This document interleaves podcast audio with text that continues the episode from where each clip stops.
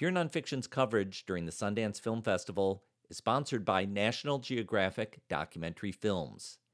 Esquire calls The Rescue this year's most thrilling and human documentary. To see it is to believe in both the human spirit and the miracle of human ingenuity, raves Variety. The film won three Critics' Choice Documentary Awards, including Best Director. It's nominated for the PGA Awards and the Cinema Eye Honors. The Rescue from the Academy Award winning filmmakers of Free Solo. For your consideration for Best Documentary Feature. The Rescue, now streaming on Disney Plus. The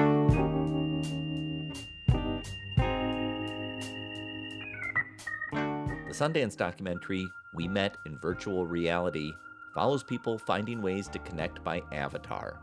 We talk to the director, Joe Hunting.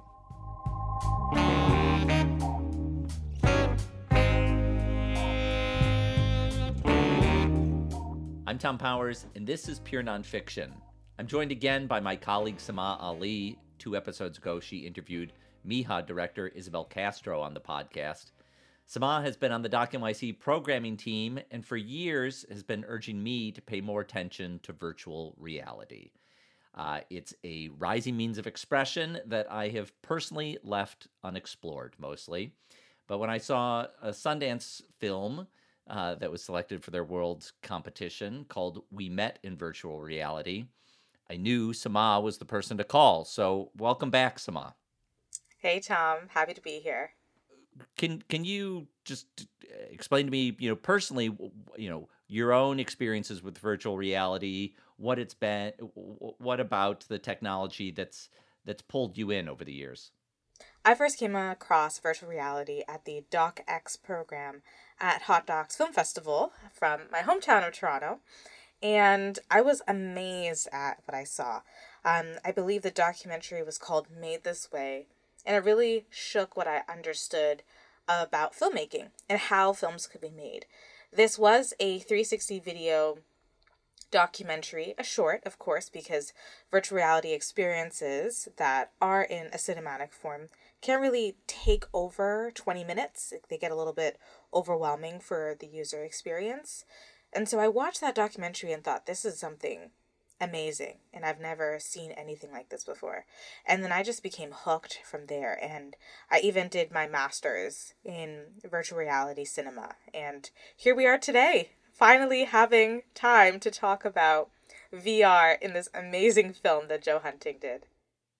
So, uh, maybe a worthwhile distinction to make is between uh, virtual reality and social virtual reality. Uh, uh, this film, We Met in Virtual Reality, is really about a social virtual reality space. Um, so, uh, can you just explain what's meant by that? Yeah, um, virtual reality in its traditional format is typically a head mounted display, also known as a headset, that is put on by the user and immersed into either a game or a film. And as you are encapsulated in the world, you can look around 360 degrees and really see what a filmmaker has in store for you. With social VR, it's a little bit different. It's way more technical. You usually have to devote an entire room in your house for it, um, where you have cameras set up on the four corners of a wall setup. And then, in addition to that, you have rendering points on your hands, hips, knees, and feet and you are then transported into the world with your head mounted display for you to be able to engage in social interactions with other people who are in this design space. So, um, what you've just described is uh, taking place in the real world, what you might see if you were watching someone who is on a virtual reality uh, headset, um, is not what we see uh, in this movie. Um, the the movie is entirely shot in a virtual reality space. So uh, I, I, guess I would describe it as kind of like watching uh, a cartoon, since many of these uh, figures are very cartoonish. Um, but you're in a uh, I don't know if I'd call it two dimensional or three dimensional. I guess it, it, it, it definitely is, has aspects of three dimensionality to it because uh, there's uh, move you're moving across rooms and planes and uh, and imagine imaginary spaces that have been built uh, in this in this world. Um, so, uh, so, for viewers who haven't seen the film, Um, can you elaborate more what they should expect? What viewers can expect in this film is essentially being immersed in an experience where even though you are in a 3D, 4D real experience for what the characters see, you are experiencing this with a 2D cinematic display, a regular traditional film. And the story is actually about human connection, people who go to these VR chat rooms in social VR and experience a community that they can't actually access not only in real life, but also during a pandemic because Joe Hunting ended up recording this film during our beloved lockdowns. And as a result, you really get transformed into a world that goes beyond the world that we know in our apartments and houses that we experience so well in a lockdown. So, you know, I came to this film thinking about the technology, but what I really came away from this film was thinking about the the human experiences of it. It is it's unexpectedly uh, poignant um, as you get to know some of the characters uh, in this VR space. Um, t- uh, tell us about some of the characters that uh, that are prominent in this film. So there's Jenny, who is an ASL teacher who's also in the deaf and hard of hearing community. And we actually become very well encapsulated in her world in the helping hands deaf and hard of hearing community in the VR world. So not only does she introduce us to some of her friends, but also some of the characters that we end up meeting along the way.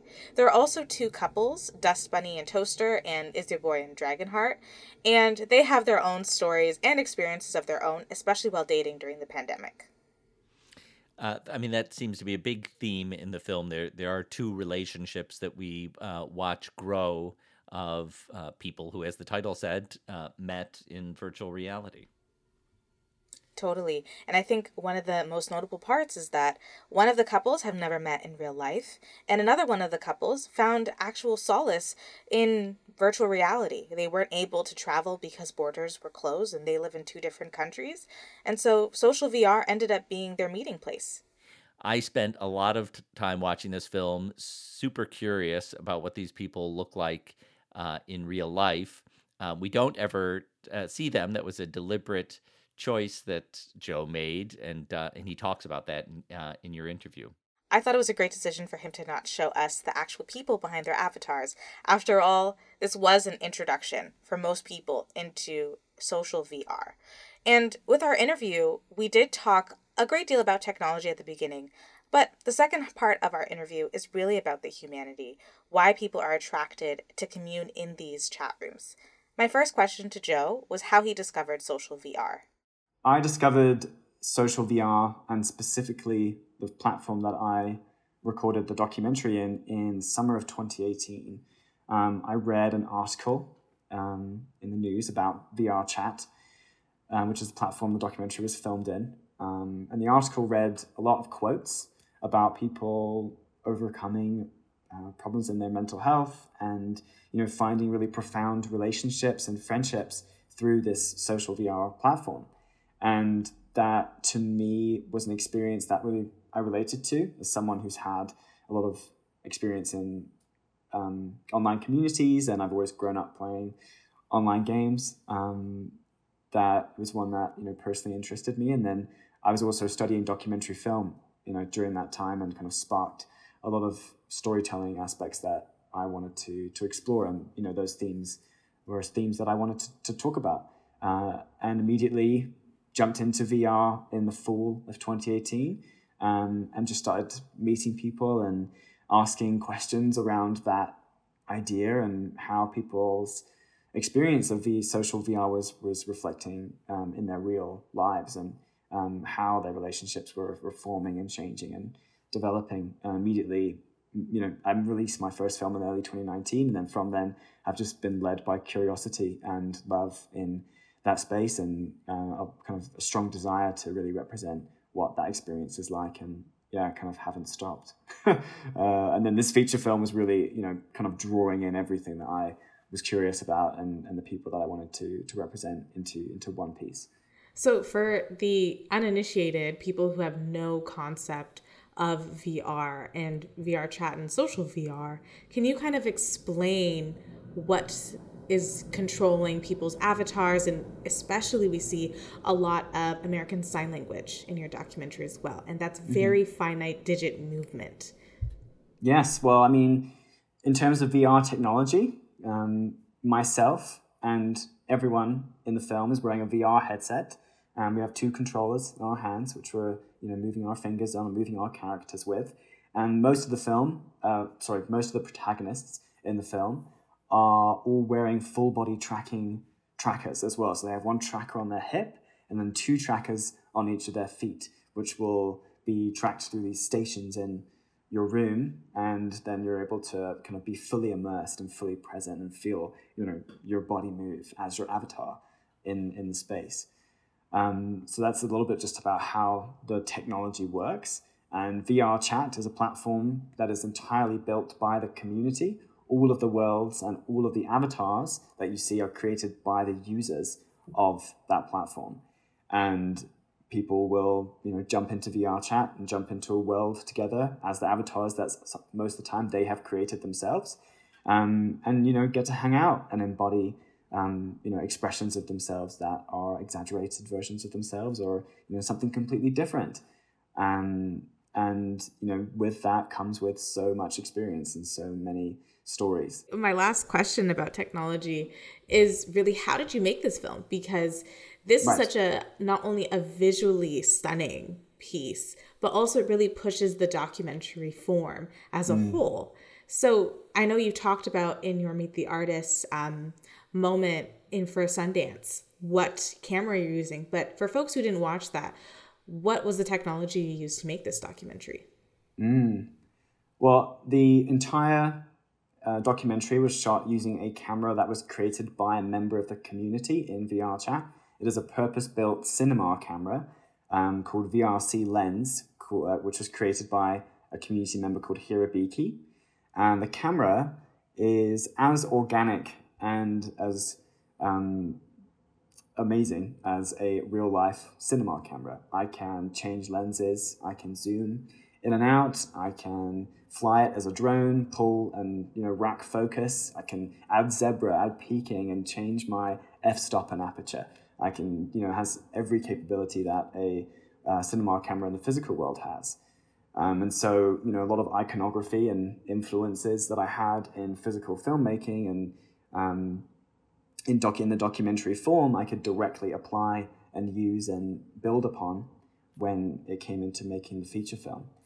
And then in regards to you know using the documentary form, I think I always embraced using VR as a place to explore real stories, and I think there's a really playful line to tread in that process where you're not just seeing the um, fantastical context and an exaggerated expression of someone, but you're listening to their voice and you're seeing their real body movements, um, and you can connect to you know that truth of someone.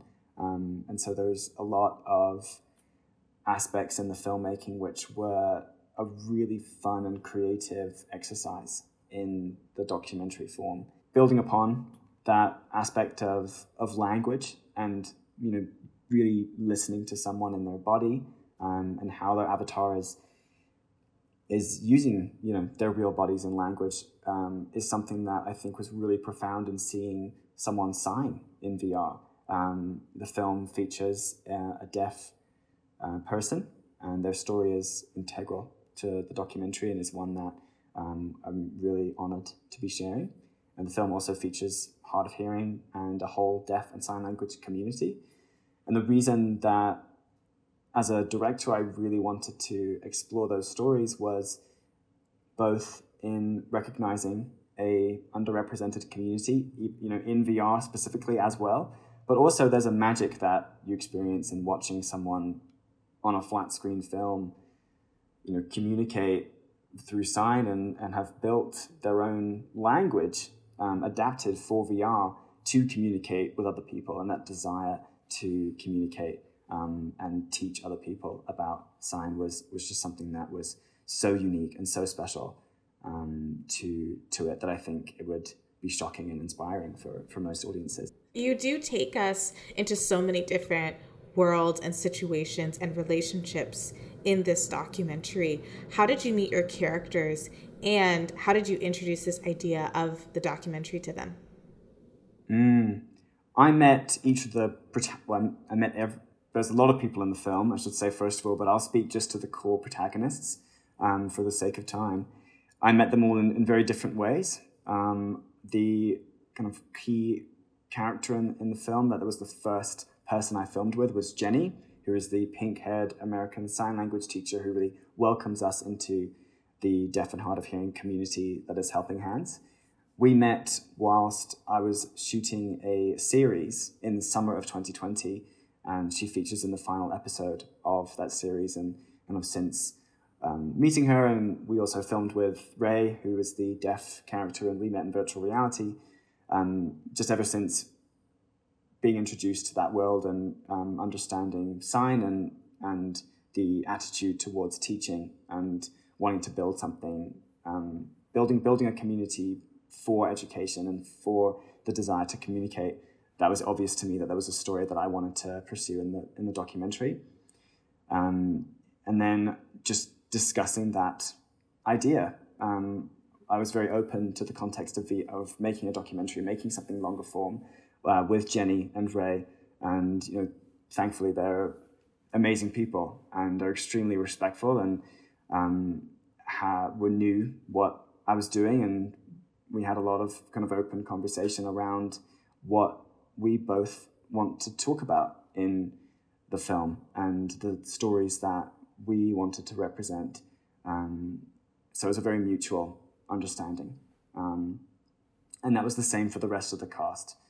I met Dust Bunny and Toaster, who were a long distance couple who were obviously struggling during the pandemic as they were not able to physically um, be together, but they were using VR as a way to to be together um, and to communicate. I met them through the International Dancers Association, um, I actually saw Dust Bunny do, in a dance battle in VR, um, and then discovered that she's a belly dance teacher. And then she introduced me to her partner Toaster, um, and they both spoke um, so eloquently about their relationship. And obviously, Dust Bunny has this incredible context of wanting to be a dance teacher um, inside virtual reality. That was you know really exciting.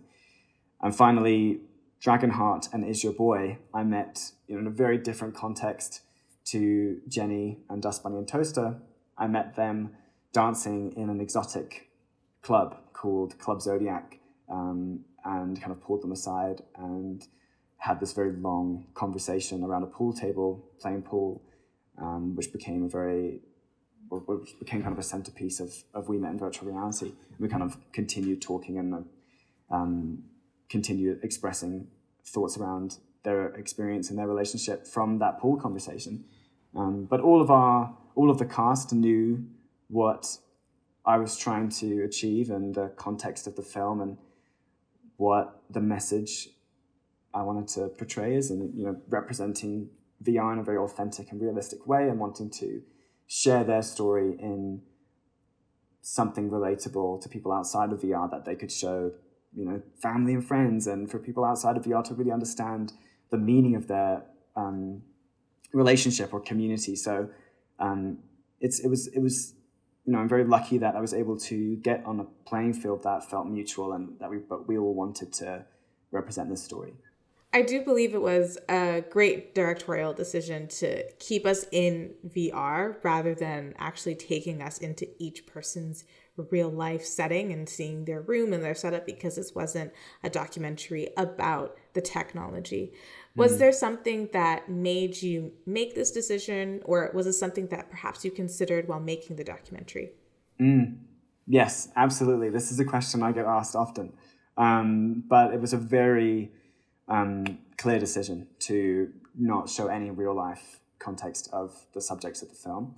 And that actually came from releasing my first two short films, uh, my two short documentaries, both of which feature scenes of the real uh, bodies and images of uh, the subjects of the film. And during the tour of, of those films, I spoke to audiences about what their favorite moments were in the films. And uh, something that came up was um, they you know were so inspired and so moved when they got to see the physical images of the subjects, and you know that really changed their judgment and understanding of what those people were like, and that reaction, I that hearing that um, was actually a horrible feeling, almost like a sinking feeling that I realized after the uh, the release of those films. I realized that you know the way that I saw or the beauty of how I saw these people um, was kind of lost, and there was a magic that was lost in just sitting with the kind of more fantastical elements of someone's VR identity.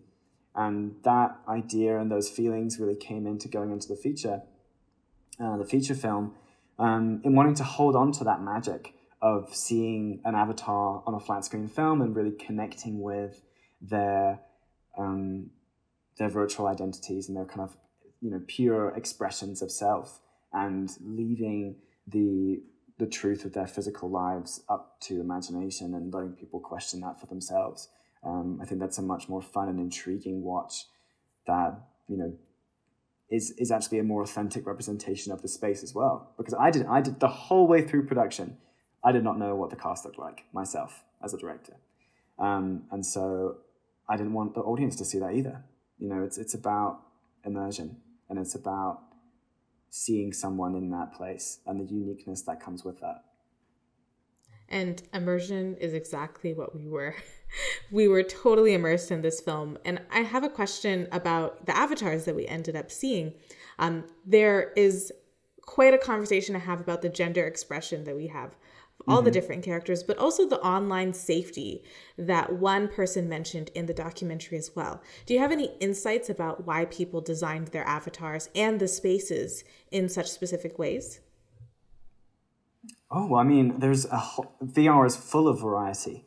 Um, you can find anything and everything in VR, and, and people will express themselves how they wish to express themselves and build worlds to be in that they want to be in with their friends. Um, so it's hard to you know give one. You, it's impossible to give one general definition on why um, someone wants to be something because it's you know anything and everything can exist. Uh, to speak to just what is in the film specifically, um, I you know I'll get into the kind of conversation surrounding gender and identity that is featured in the film, but to speak generally about it, I think everyone seen in the documentary, their avatars are exaggerated versions of themselves or parts of themselves that they want to embody more and you know embrace. Um, for example i think one character that can be very shocking for audiences is is your boy who's a dancer in the exotic dance club of club zodiac. Um, and her avatar is um, you know much more sexually um, out there. It is exotic and she is a performer and she is a dancer um, which can, you know, I think raise alarm bells with many audiences, and as it should, I think. Um, but her reason for choosing that avatar is to own her sexuality and to own her power. And, you know, that's something that she felt was restricting her in her physical life, and she could embrace that and be it in VR. And I think that was such a powerful experience for her that she could be in VR and be this powerful, exotic, dancer um, to express themselves in that way. So there's so many different reasons that someone would choose to be an avatar. Um, and to speak to the kind of direct conversations in the film about fluidity and experimenting, um, I think the um, VR is a very safe and exciting environment for anyone to explore their identity, whether you associate in the LGBT community or if you associate as non binary. Um, the film does feature a non binary person who um, shares their insight into how different avatars has been beneficial for them in exploring different identities and different sides of themselves. But I think that experience is truthful for so many people. Um, you know, people who are still trying to find themselves and they can go into VR and wear something that is completely different to something that they identify as in any other situation. And that fluidity and that experience is really important, I think, I feel, and something that I really wanted to represent. Um, and a message that I hope people will take away from the film. And um, you know, recognize and using VR themselves and, you know, engaging in conversation and just just t- respecting people as they are in that space is something that I, I hope that, you know, the future of VR will continue to hold on to that freedom of expression. I think freedom of expression, um, freedom in general, and community are such strong underlying themes of we met in virtual reality. Why was that something that you wanted to underline the importance of community and belonging? Oh, I think I think that's an experience that a lot of people in the world struggle with is finding belonging in community. It's kind of a fundamental question of life, I think.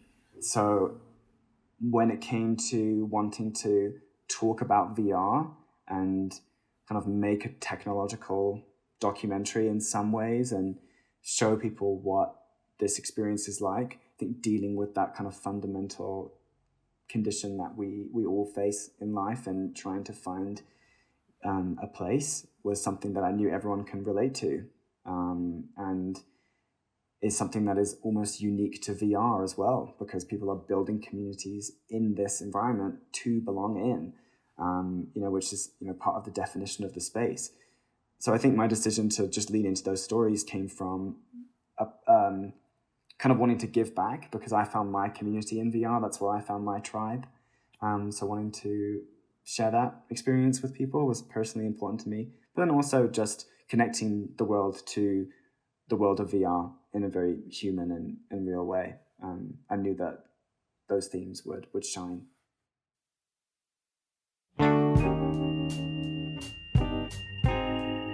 I want to thank Joe Hunting for coming on the podcast, and thanks to Sama Ali for hosting. Joe's debut feature, We Met in Virtual Reality, is premiering at the Sundance Film Festival in the World Documentary Competition. Our Sundance coverage is sponsored by National Geographic Documentary Films.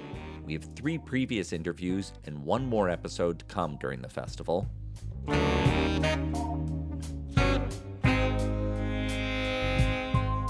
Thanks to our team series producer Hannah Nordenswan, and web designer Cross Strategy. Our theme music is composed by Andre Williams, and our executive producer is Raphael Nehausen. You can follow us on Twitter, Instagram, and Facebook at Pure Nonfiction.